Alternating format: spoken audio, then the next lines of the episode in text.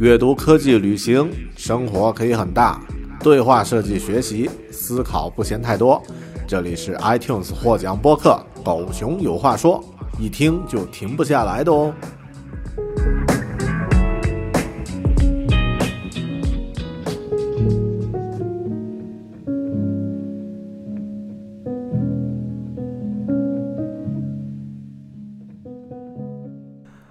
Hello，你好，大狗熊的狗熊有话说 Bear Talk 新西兰封城日记第九篇。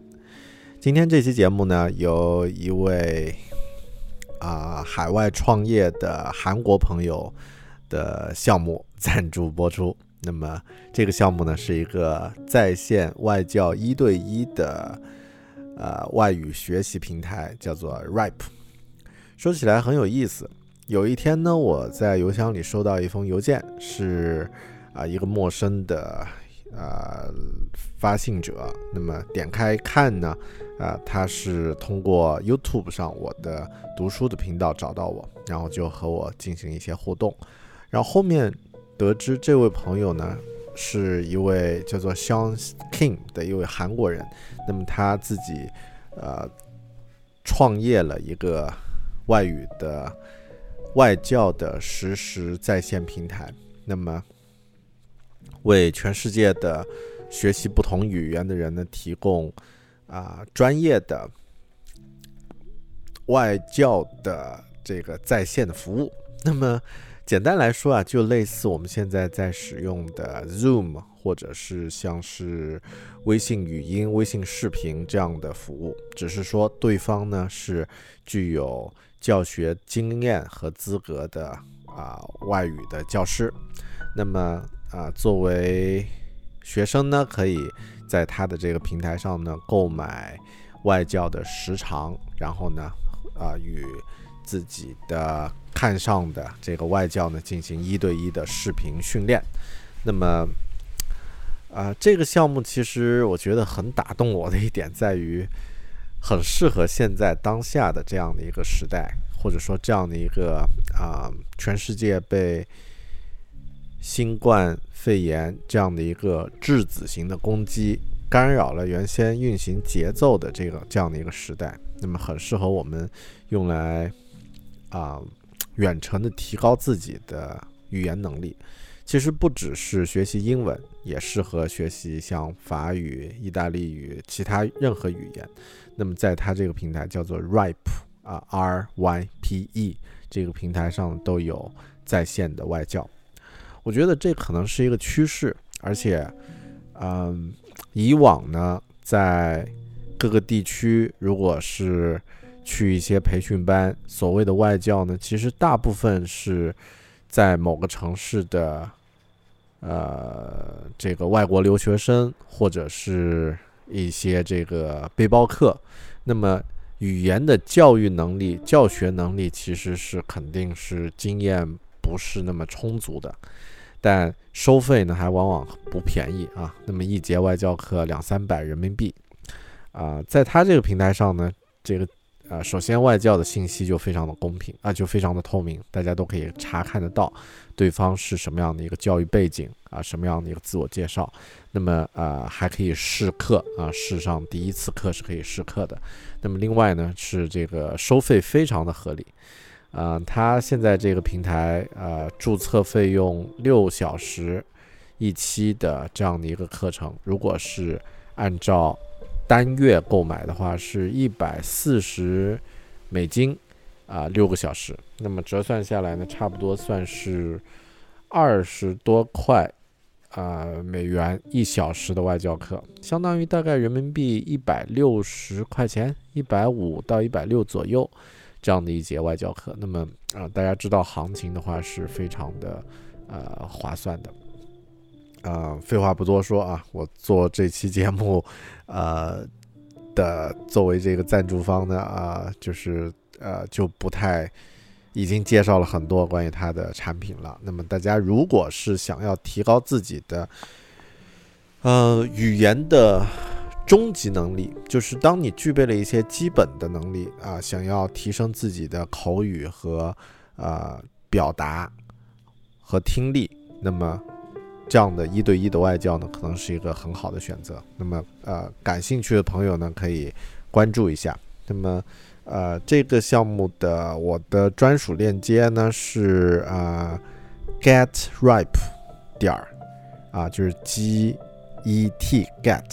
ripe r y p e 点儿，然后是 r e f r refer 的这样的一个缩写 r e f r 点儿 c c 斜杠，然后 bear 零一。啊，这个 听起来很很复杂的一串链接，之后呢，我也会放在这期节目的 show note 和微信公众号的这个文章的信息里面。大家感兴趣呢，可以去关注一下。学习外语一对一的外教呢，可以使用它这样的一个平台。OK，做完广告之后呢，我们开始聊今天的话题。今天呢，是我间隔了四五天之后，开始继续录制《封城日记》的。啊，一个不算重启啊，就是暂时停顿了一两天。那么，呃，很正常，因为本身这个日记不代表每天都要去记录的，呃，更多呢是当我觉得有一定的思考，有一些想要和你分享的时候，那么我会做一些记录。那么在这几天呢，其实我呃还挺忙的，做了很多。啊，各种各样的事情。那么在上周呢，啊，去买了菜，然后啊，还是每天在家里工作，陪着小孩做饭、做家务。那么做家务的时间，陪孩子的时间大于工作的时间。之后呢，还要在晚上呢稍微花一点时间做做自己的项目。啊，感觉非常非常的忙。但我觉得。这段时间的一个很大的收获呢，是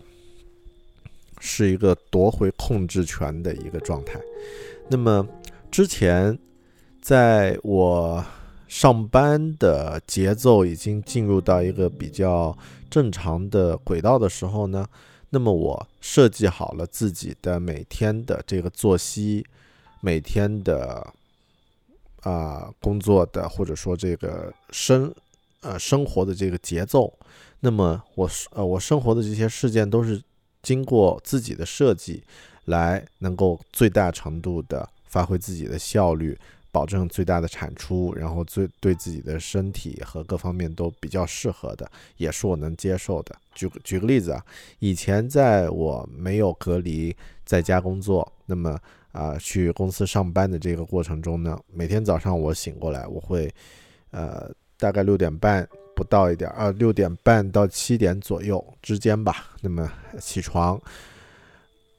之后，我就会戴上耳机听，呃，一边听着有声书，一边做早餐、吃早餐，然后洗漱，啊，冷水浴，啊，去上班，乘坐公共公交车去上班，然后在过程中呢，在公交车上做一下冥想。呃，走路的时候继续，然后走路去继续去上班的过程中呢，听一下有声书或者听一下音乐。那么下班的过程中呢，我也会在公交车上啊去写一些当天的一些心得感悟。那么这样每天我可以很好的、很自然的保证自己的这个有冥想的时间、有学习的时间、有输出的时间都。不自觉的就在上下班的过程中就进行掉了，而且效率还挺高。每天只要读有声书，上下班偶尔去阅读一下电子书，那么至少每天我可以保证半个多小时的阅读节奏，保证自己一周读完一本书应该没问题。那么同样的，每天我分享和呃创作或者说这个书写记录自己的一些。感受、学习心得，那么也持续的在自己的社交媒体上进行分享，大家也都收得到，对吧？但开始隔离的话，马上这个节奏就被打乱了。我发现很大的一个影响就是我没有学习的时间了，我没有去读书的时间了，我也没有去写东西的这样的一个状态和时间了。那更多是因为之前这个 norm，就之前的这个常态，它被打打断了。嗯，设计师的一个很大的一个特点就是说，当我们充分的接受了或者说适应了，哪怕是熟悉了一个环境之后，一个节奏之后呢，我们需要去找到这个节奏的规律，这个目前状态的规律，然后呢去做好准备，让自己的状态更加适应于这样的一个节奏，能够做到最大化的产出。我不知道其他设计师是不是这样，至少对我来说，我是希望自己能够在有限的时间做出最好的、最好的运用。对于有限的这个资源、时间资源、精力资源，那么进行最好的应用。但这次隔离呢，通过第一周，我觉得完全是一个被动的啊去接受的一个状态。那么做了一些有限的设设计啊，做了一些有限的调整。比如说啊，我呃上上几期节目也和大家分享过，制作了一个家庭的作息状态，那么把大家的这个作息明确，OK，这算是一个小小的一个变化，一个主动的变化。然后呢，做了一下自己的饮食和这个节奏的调整，保证每天在小孩睡觉的时候能够集中精力做最多的工作，保证一定的产出。那么这些其实只是一个很浅近的一些被动的设计。这两周，从这周开始，我开始主动的去 take back the control of my life。那么我觉得还挺好的，就是目前我做到了，呃，take back three things，就是赢回了我的三件对我来说很重要的事情。第一呢，阅读；第二呢，运动；第三呢。啊，思考，那么啊，read, fitness and think，这是这三件我在最近这段时间主动去赢回来、去争取回来的东西。首先是阅读，那么最近这段时间我发现啊，比如每天我在带小孩儿的过程中啊，得去做家务，得去做饭。那么呃，我的家人，我的老婆呢，在工作的时间很忙，那么呃，她需要去。集中精力，那么我们就做了一个分工，我来做这个做饭、洗碗这些家务，那么晚一点他陪小孩玩儿，那么呃可以互相互相呃帮一下忙，那么我就利用了自己做家务的时间和这个做饭、洗碗的时间，继续通过这样的时间段呢来阅读有声书，家里哪怕有点吵，我用我的降噪耳机，OK。就 OK 就可以适应。那么每天继续保持了两个小呃一个呃半个小时吧，半个小时左右的这个阅读量。那么四月份到目前来说读了两本半的书，我觉得还可以。那么算是赢回了之前的状态。那么另外呢是运动。之前我在没有隔离的时候呢，啊因为在健身行业工作嘛，这个运动健康领域的数字内容行业工作，所以，呃，同事也经常会约着去健身房啊。大家的这个状态还保持的不错。开始隔离的头一周，的确是马上的隔离体重就增加了啊，因为天天在家啪啦啪啦吃一大堆零食啊、饼干呀，然后这个各种各样的薯片呀，马上体重就上去了，腰围也惨不忍睹。但这两周呢，特别这一周，就是我开始主动的去把自己的这个状态再克制回来，购买了买了燕麦，买了希腊酸奶，那么还有一大堆的蔬菜，那么我控制住了自己的饮食的状态，除非是在晚上照顾了一天小孩，然后小孩睡觉的时候，我实在是意志力崩溃的时候呢。会吃点儿冰淇淋啊，吃点儿这个垃圾食品，但大部分时间呢，我还是能够节制的控制住自己的嘴。那么更重要的是运动。那么之前去健身健身房没有时间了，但是现在我每天早上会在自家的阳台上呢做哑铃操，然后做一些基础的运动，保证自己的这个运动量是够的。然后每天也会陪孩子跳，呃，这个。儿童的这个健身操，每天他至少会跳一次，二十分钟。我会把这个健身操的运动量尽量做足，在很多不需要的运动的时候，我也会把动作做到位。那么一次下来也可以消耗很多的啊很多的热量。同时呢，啊从这昨天开始呢，也开始恢复跑步。那么这些时间其实是可以挤出来的，也就半个小时，也就二十分钟的时间，偶尔。在陪孩子的间歇打个岔也可以完成。我发现之前没有完成的，完全是一个一个自己的理由或者借口。其实你总是可以抽出半个小时的时间来做运动的，只是优先级不够而已。那么这一个星期呢，我做到了每天至少有半个小时的运动时间，也做到了控制住自己的饮食。第三件事儿呢是思考，是 think，这个听起来很装逼的一个词。那么对我来说，其实就是能够记录和。整理出自己的一些心得、一些收获、一些学习和思考的内容，然后通过文字、通过音频、通过其他的方式能记录下来。那么这两周呢，我制作了自己的第一个英文的书评，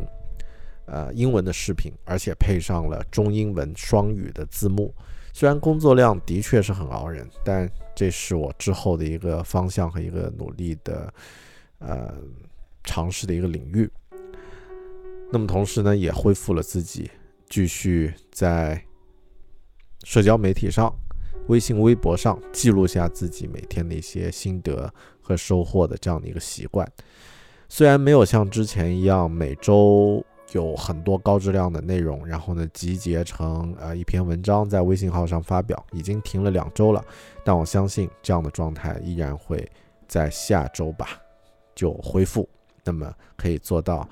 呃，及时的整理和记录自己的思考。那么除了在微信、微博上，也在自己的这个英文的社交账号上，抖啊，什么抖音啊，不是抖音啊，这个呃，LinkedIn 啊，这样的一些媒体上进行发布。所以我觉得这周自己还是挺满意的，至少我是 take back the control of my life，就是赢回了我对生活的控制权。所以说到这里的话，我觉得呃，跳回到另外一个话题，就是啊，如何去赢回，或者说之后要做什么样的一个准备呢？我觉得我们可能呀，要去准备一下新的这个生活的常态即将到来，也就是 prepare the new norm。我们之前习惯的生活会产生很大的变化，有一些。领域或者说有一些方面的变化呢是不可逆的，已经一去不复返了。我不知道在国内的朋友有没有这样的感受，在新西兰的我呢会感觉到一些行业或者说一些领域产生的变化也许是不可逆转的。然后我们的生活的这个文化里面有一些东西也有可能会在接下来的一两年之内呢。有一些大的变化，那么是否是否自己做好了准备？怎么样去化被动为主动的去迎接这个状态呢？甚至说，有的时候，当新的常态变成了一个让人麻木的这样的一个状态的时候，你怎么样去破局，让自己主动的能够在这个新的状态，你已经变成一个麻木态的时候，找到自己最适合的领域，找到自己最适合的这个姿势和。方向，然后做好准备呢？其实这一点我觉得比较是一个比较深的话题。三月份还是二月份，我读完，嗯，物理学家费曼的自传，啊，Surely you're joking, Mr. Feynman。那么那本书里面其实学到了一些细节。那么本身那本书很值很经典，一定会认真的。做出整理和大家分享，但在那之前呢，我发现费曼呀，他有一个很不一样的特点，就是在很多领域，他一开始的发发展，或者说他一开始的这个能量是非常弱的，是非常小的，非常呃，经常会问一些蠢问题，然后很多东西别人 get 到，他没有 get 到。但当他充分的理解一个领域，然后深入之后呢，他可以很快的对那个领域产生一个一般人无法得到的、无法无法涉及的一个高度、无法企及的一个高度。那么他对一些事物的理解会深刻到让普通人叹服。那么除了物理呀这样的一些。本身是他专业领域之外，比如说绘画，比如说艺术，他也做到了这一点。然后我发现，当然他有他具体的一些方法，但其中一个特点呢，就是说他很能够突破一些我们所谓的一些常态，去用一个感觉不太自然的状态去去让自己沉浸在那个状态下，从而进行突破。听起来好像很抽象，我觉得我就不在这里深入了。等到呃聊到费曼的故事的时候呢，可能再把这个话题再深入吧。目前来说，我觉得我们还是要准备好自己的生活可能会发生一些，甚至已经发生一些重大的变化。那么，怎么站好自己的位置，怎么把握好自己的方向和接下来应该如何以什么样的姿态去面对？那么。之前的节目也分享过，在呃未来还不太明朗的现在呢，把自己的一些原能力提升是很重要的。这也是为什么我会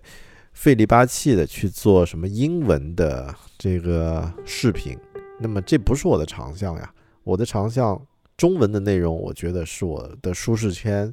目前的舒适圈也是我的呃能量所在的领域。那么我可以很自由的、很自如的用中文中文表达我的思想。然后，如果是把我扔到一个任何的场合去聊一些自己熟悉的话题，我也不会怯场，哪怕是人很多的情况也 OK，是中文的情况。但英文其实就是我目前的弱项，但我不认为它会一直是我的弱项。那么，